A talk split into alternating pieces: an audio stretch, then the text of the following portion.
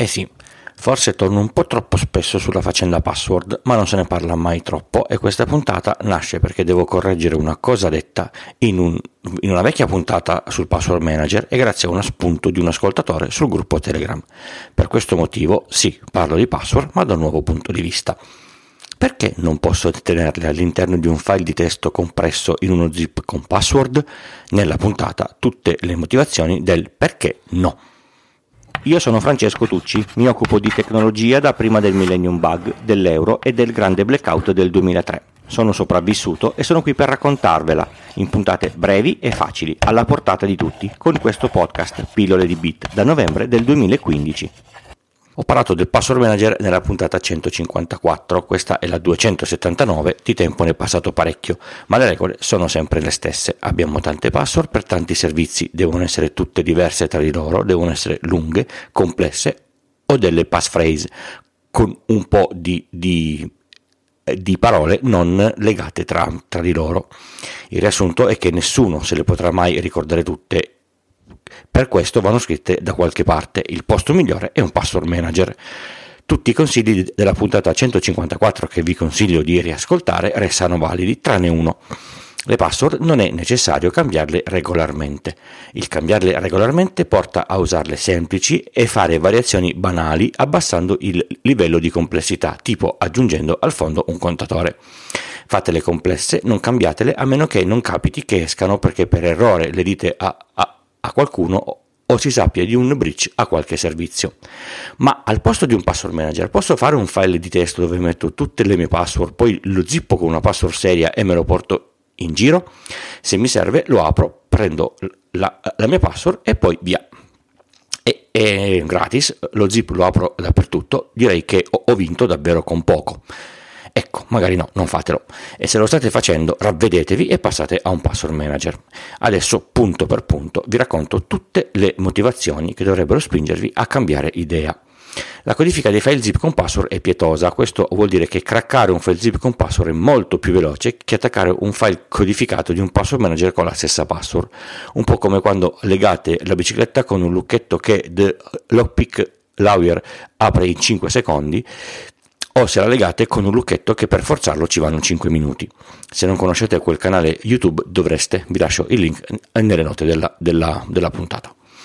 Già con questa informazione dovreste cambiare idea, ma io non sono soddisfatto e continuo. Ogni volta che aprite il file zip e al suo interno aprite il file con le password, questo viene estratto, salvato sul disco del computer dove siete in una cartella temporanea e poi aperto dall'editor di, di, di testo. Questo vuol dire che il file aperto lascia tracce in chiaro sul disco dove siete e, a seconda del computer, le lascia in una cartella temporanea, non facile da scoprire e in certi casi potrebbe anche non essere cancellato alla, alla chiusura. Mi, pare un rischio un po' eccessivo. Se pensate che l'editor di testo potrebbe persino mantenere la cronologia dei file aperti, a me viene paura solo a pensarci. Ma non è finita. Tutti i password manager, quando si apre l'oggetto contenente la password, ti fanno vedere descrizione, utente e poi la password la mantengono mascherata. Aprire un file di testo fa vedere tutta la lista di utenze e password in chiaro. Se quando lo aprite qualcuno sta guardando il vostro monitor, vede in un colpo solo tutte le password. La cosa potrebbe essere imbarazzante. Il password manager ha client per ogni piattaforma, eh, normalmente mobile e per ogni browser o almeno ogni password manager che si rispetti ce l'ha, in modo che abbiate i vostri dati sempre lì a disposizione, magari sempre sincronizzati. Il vostro file zippato ve lo dovete portare appresso, in certi casi va copiato, poi non sapete più quante copie avete in giro, dove sono, dove le avete lasciate, qual è la, la copia aggiornata. Mi sto rendendo conto adesso che sto descrivendo un incubo. Sui telefoni in più non è banale riuscire ad aprire un file zip con password, anzi credo sia quasi imp- impossibile. I password manager hanno plugin per ogni browser possibile e soprattutto in molti casi riescono a inserire le password anche nei campi dove qualche imbecille che crede di fare un favore alla sicurezza blocca l'incolla all'interno del campo password. I plugin fanno finta di essere delle, delle tastiere. Col blocco note potete solo fare copia e incolla o leggere e inserire a, a mano la password, roba alquanto scomoda. ma la funzione più comoda e importante, anzi direi fondamentale, è quella che riconosce i link dei siti e seleziona già le credenziali corrette in base alla pagina che state aprendo. Voi pensate che sia solo comoda? No, è parte integrale della sicurezza ed è importantissima. Immaginate di aver memorizzato le credenziali di accesso a un sito e avete memorizzato nel password manager utente password e link dove, del sito dove c'è la finestra di accesso. Tutte le volte che aprite quella pagina, il password manager vi propone le credenziali corrette. Un clic e, e siete dentro. Bellissimo. Immaginate un giorno di ricevere una mail dal gestore del sito dove è indicato di accedere per fare reset della, della, password. C'è il link, lo aprite e il password manager non vi propone di inserire le vostre credenziali. Ecco, in questo caso avete la certezza che siete stati oggetto di phishing. Avete aperto un sito che non è quello originale, magari ci assomiglia, ma l'indirizzo è diverso. Il password manager non lo ha riconosciuto e non vi ha proposto le credenziali. Con il file di, di, di testo molto probabilmente ci sareste cascati in pieno. Direi che vi ho dato un'ampia panoramica per la quale è un'ottima idea avere un password manager per la gestione delle proprie password. Abbandonate qualunque altra gestione delle password diversa dal password manager. Fatelo per, per avere una vita più serena e più tranquilla. Fatelo per voi, non certo per me.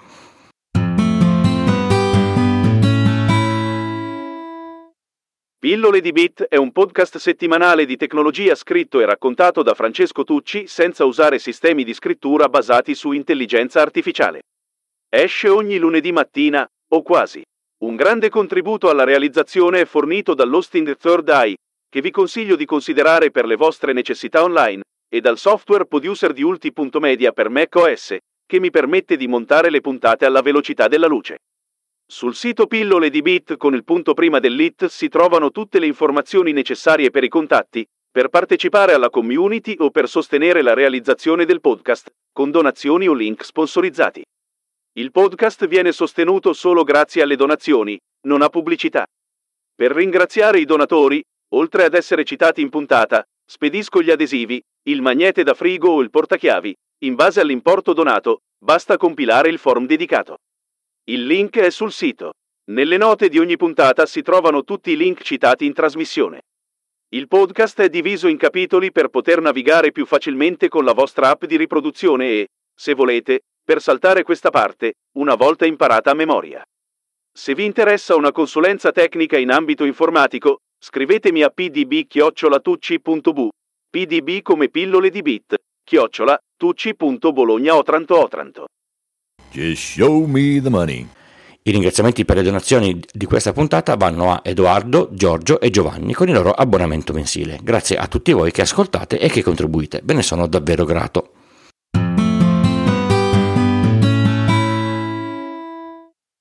Settimana scorsa sono morte due persone famose, una delle due era un attore molto amato, o almeno ha a me piaceva moltissimo. Per questo motivo, per la seconda settimana consecutiva, vi invito a sedervi sul divano e a gustarvi almeno uno dei film di Francesco Nuti, che nessuno ha riproposto in televisione, ma che Dailymotion ha caricato sul suo servizio di streaming. Vi lascio un tweet con tutti i link.